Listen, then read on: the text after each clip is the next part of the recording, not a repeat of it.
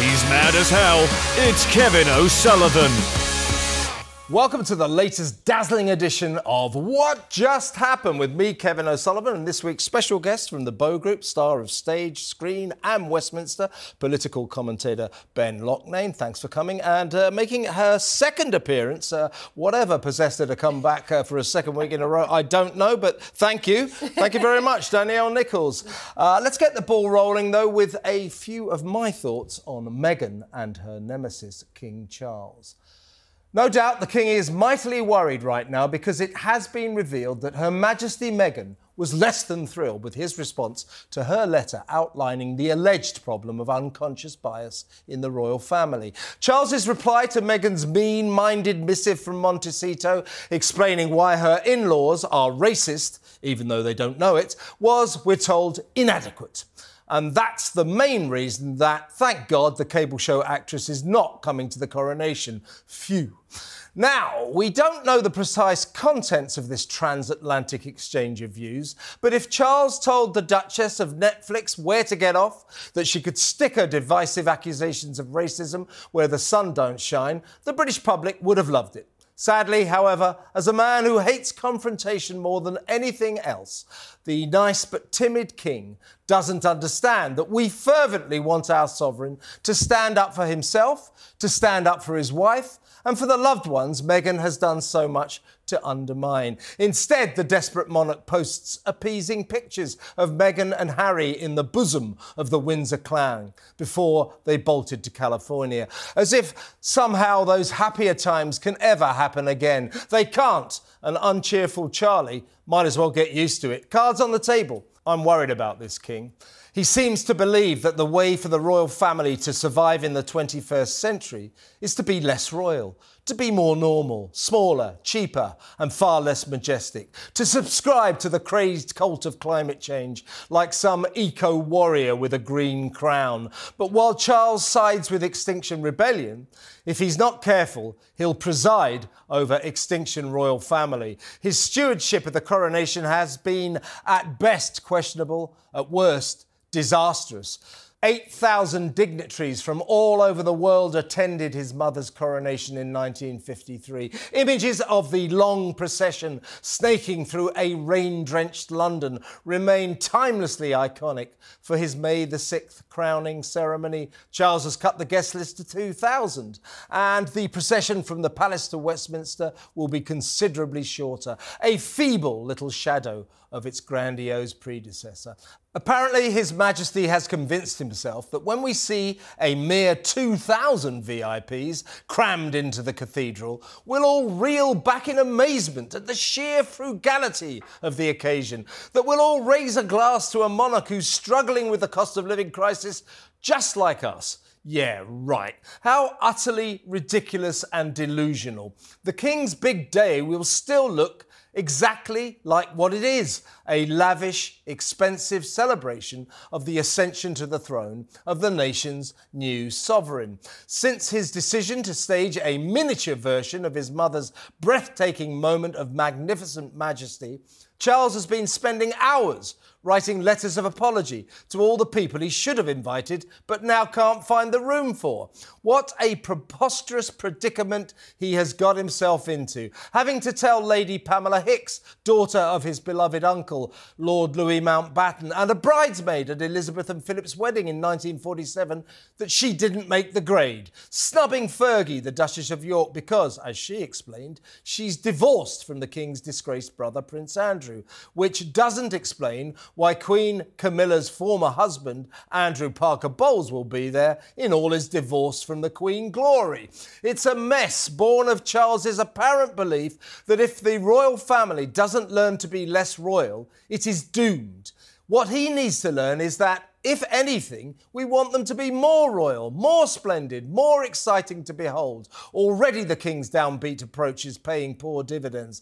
1 year ago, the Queen's Platinum Jubilee was celebrated across the nation with more than 16,000 joyous street parties. So far, the number of applications to stage street parties to mark the King's coronation has not even reached the 250 mark.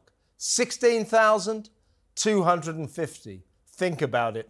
Instead of worrying about climate change, links to slavery, and the opinions of Republican critics who will always be hostile to him, come what may, Charles should worry about the apathy with which the great British public are greeting his pound store reign of meagre mediocrity.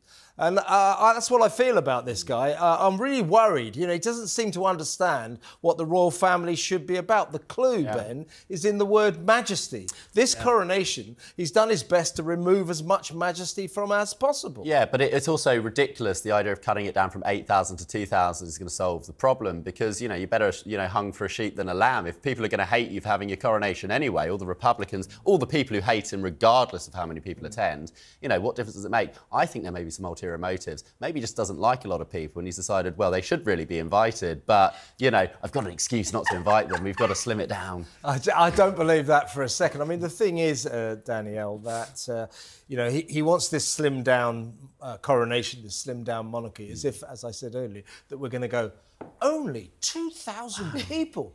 Wow, this is money saving on an epic scale. It's classic of a man who lives in an ivory tower and has no idea about the way the rest of us lead our lives, isn't it? I disagree with you, because I do think he's taking the temperature of the nation, and I think, I like Charles, and I think that he's always been into his nature. He's always been this keen gardener and loved the world and saved the planet. He's actually being true to himself. Yeah, but we're not going to look at 2,000 people and say that's frugal. I know, but at least it's ridiculous. But it's a gesture. It's ridiculous. You not see it as a gesture? No, it's ridiculous. I was speaking to someone. Be more majestic. Be more royal. Get 20,000 people. He's been practising with that heavy crown on his head, hasn't he? Be royal. That's what he's trying to do. He's terrified of being what he is. I think he's the king. They're the royal family. Yeah. Be proud in their skin and represent this nation, because that's what we want. Time now for a commercial break. Everything happens to me. I'm broke. Can't pay my bills. I think I'm cursed. I'm just bad luck. Stop. If you're tired of bad luck, if you think your life is jinxed, now you can change it with E. David Scott's Curse Removal. Call this number and follow simple instructions. It really works. Within 2 days, I won this car in a drawing and $20,000. Call and let positive forces instantly cast away the evil spirits that bring you bad luck. $1.95 per minute for entertainment only. Under 18, get permission. Call now and remove the jinx from your life. Well, those two look like they could get all the help they needed, right? I mean, what a pair of losers. And you're just writing the number down. Is that going to sort you out, Ben? I'll take a call, actually. Don't laugh at that. I love the way they interpret success as suddenly I'm winning prizes. They're not getting a good job or bringing in a good income. They're just winning prizes. It goes to show Americans can commercialise anything, even like voodoo and witchcraft and magic. They'll go, do you want to remove some jinxes? You've got to pay us a bit of money, though. And that con man giving that advert's probably making a fortune. Now it's time for this.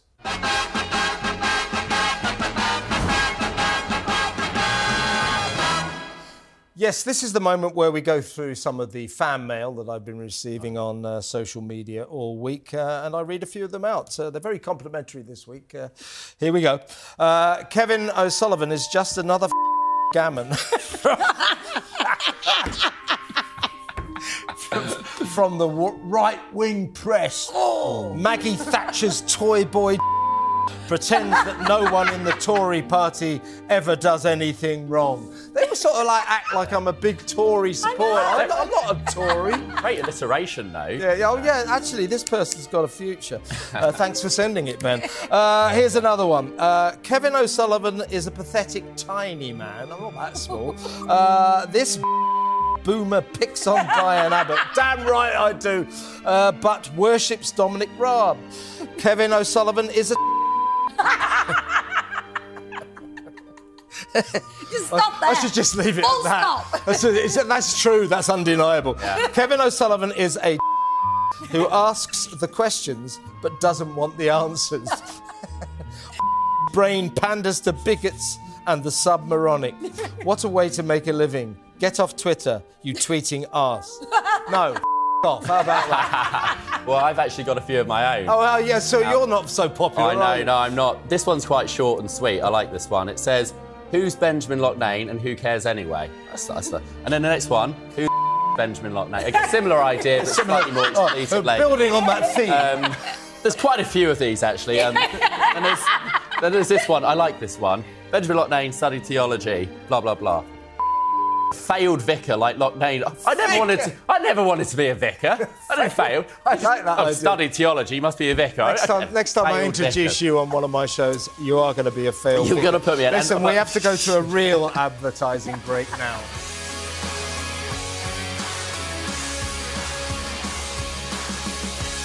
What just happened? Well, they break the gender norm and they never will conform. They're non-binary. It's here! Now that's what I call woke. She's always the person with the cervix to me. 44 smash hits, now with more inclusive lyrics. Man, I feel gender fluid. Iconic tunes updated for the modern listener. Love is to the left of me, vegans to the right. Here I am, stuck on the M1 with you. Things can only get greater. I want to know what a woman is. Here in my car, I am killing the earth with my toxic exhaust. It's a selfish way to live. No trigger warning required. Oh, the wokey-cokey. Whoa, the wokey-cokey. Oh, my little Europhile, my Europhile. When you gonna follow me back, Ramona? Now that's what I call woke. Not streaming now.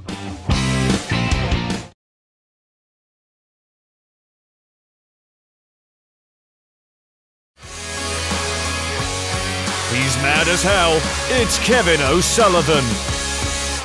Welcome back. I'm still with my special guests, Ben Loughnane and Danielle Nichols. We're going to sit very quietly while I deliver my next missive. Here we go.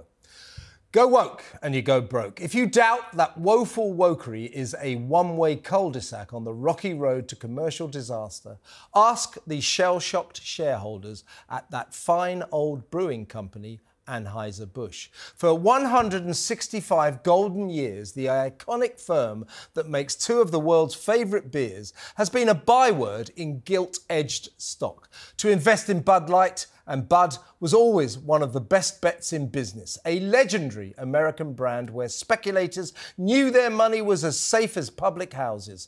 Then along came a thoroughly modern executive who proved not only that if you go woke, you go broke, but also that to go woke is to go stark, staring mad. This astonishing story of corporate catastrophe began with the dubious decision to turn trans woman Dylan Mulvaney into the face of Bud Light. Apparently, the beer's image was too fratty, too associated with rowdy college kids, too female unfriendly. And so it was that less than a month ago, the groovy new marketing team set out to attract millions more female customers, not with a woman figurehead, but with a trans woman.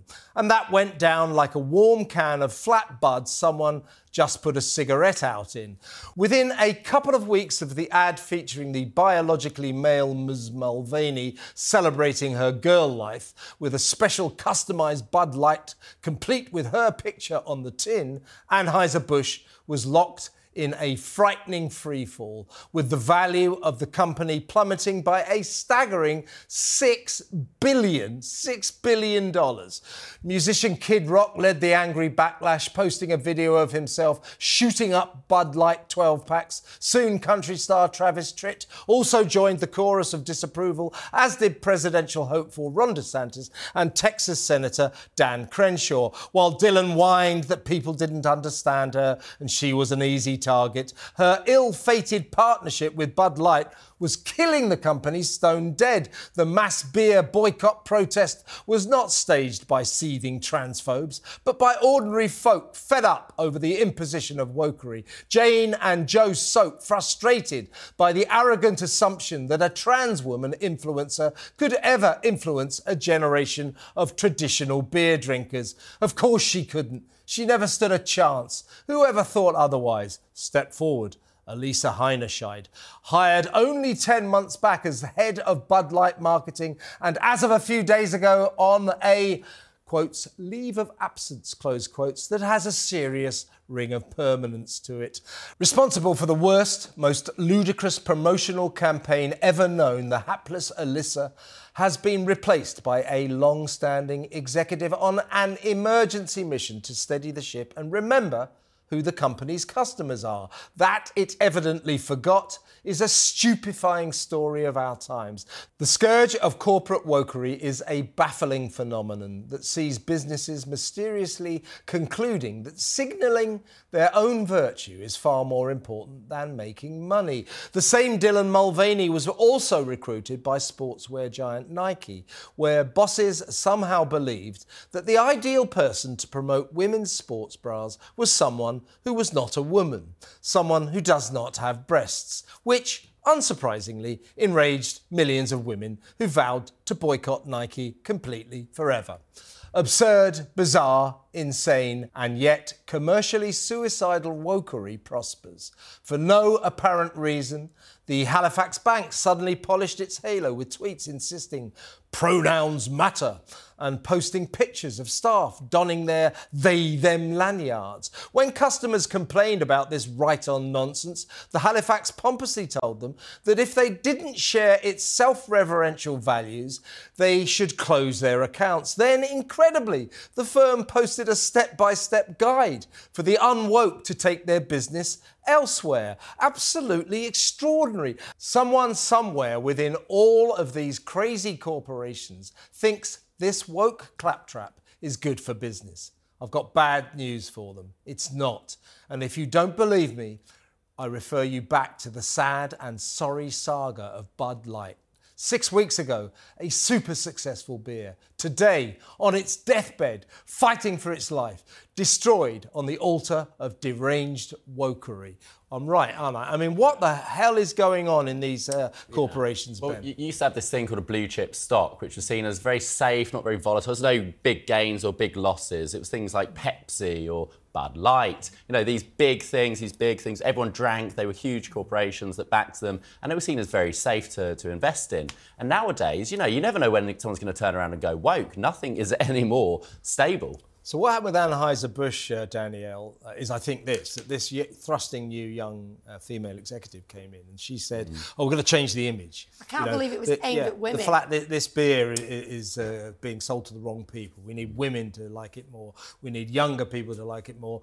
And she came up with this campaign and she thought, oh, hip, woke, groovy, let's get Dylan Mulvaney. I mean, Bud Light drinkers, Dylan Mulvaney, I mean, never the twain will ever meet. Madness. It is madness. You see, the sports bra got me infuriated, I'm not going to lie. And I'd have been just as angry if it was a completely flat-chested woman, because it's supposed to be supporting breasts, at least. And sports women who've worked hard should... You're stealing that job. Somebody who's in sports, who's worked really hard, should be representing that brand, particularly when it's got a function. $6 billion wiped off in just a couple of weeks from the value of the company. I mean, that is extraordinary. And yet, within corporations all over the world, there are still these people. They're not really woke, trust me. They think wokery is the way to commercial success. And these companies are finding out now. Halifax, unbelievable, Ben. They actually posted a guide, a step-by-step guide to their customers on how to go elsewhere, how to close down their accounts if they didn't share their woke value.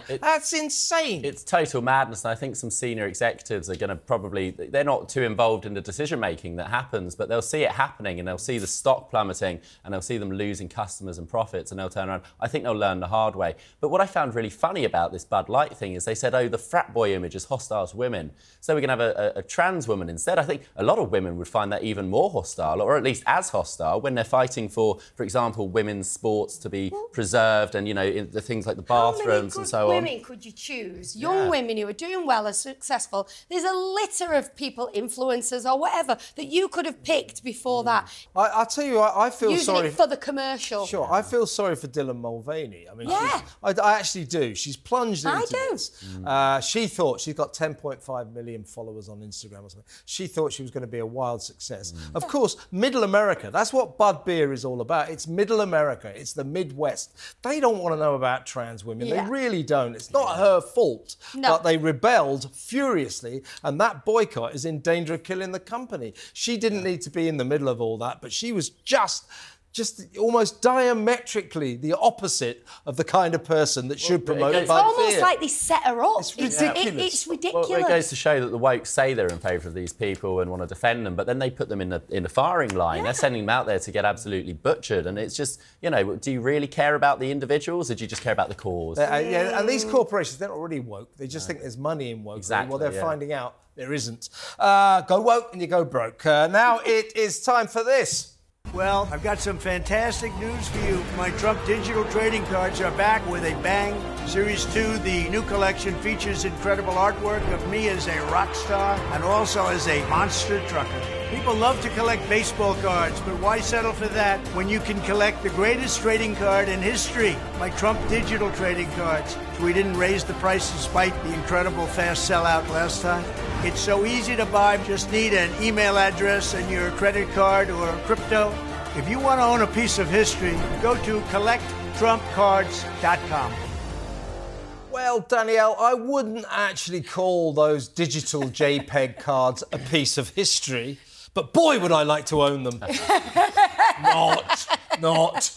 This is a younger generation thing, because my kids are always banging on about these. Can we buy something? Have you seen the start price for the most simple thing? So what, if you bought your kids these JPEGs of Donald Trump, they'd be thrilled. They'd like it. They would love it. Not Donald Trump. I don't think they'd be. No, they wouldn't be interested in him, but it's the concept they've sold really well to the younger generation. I just personally think politicians should avoid using the phrase fast sellout, because it's not a great look if you're a politician. Do you know where it should be? On the back of a That's Life magazine, you know, like those weird dolls you can buy. It does feel a bit odd, doesn't it? Like, you know, like someone advertising walk-in bars. It's just a bit low rent for the former president. There's another thing I think about this. Is we keep hearing how sort of amazingly wealthy, how fantastically rich Donald Trump is. Surely they don't make much money. Well, actually, they do. These things actually sell for a huge amount. If you look at some of the, like, what they call Bored Apes, NFTs, those sort of things, some of them went up to hundreds of thousands or millions of pounds. And the way it works, it's like a trading thing. So you buy them cheap, and then you trade them and back and forth, and it ramps up the price, but it is a bit of a Ponzi scheme. I don't think they have any real, actual, tangible value. I'm surprised that Donald Trump submitted himself to such vulgarity. I mean, he usually is a man of style, isn't he? Style and grace. Yeah, surprise. Well, he's got a lot of legal cases to fund, so maybe he's... Now, listen, What Just Happened, of course, is very, very good TV, but now it's time for a little bit of bad TV.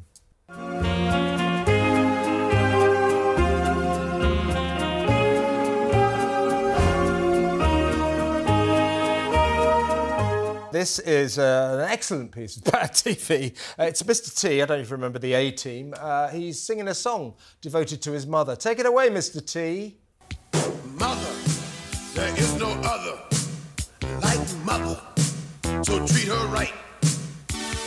Mother, I always love her, my mother, so treat her right, treat her right. Well, that's a great song, good rhyming. Mother, like no other.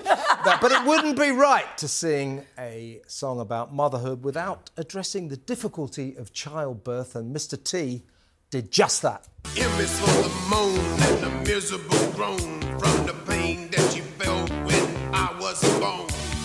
Always for the oven with this burning heat, where she stood making sure I had something to eat. Well, that was an all-time classic of a song, wasn't it? Yeah, I mean, what better way to finish an amazing show than Mr. T singing about his mum? I loved it when he rhymed mother with lover, but when he rhymed grown with born, I mean, that's incredible. He stops bothering to rhyme words. Listen, this has been a great show. Thank you so much to Ben Loughnane and Danielle Nichols. We'll be back in a couple of weeks with another edition of What Just Happened.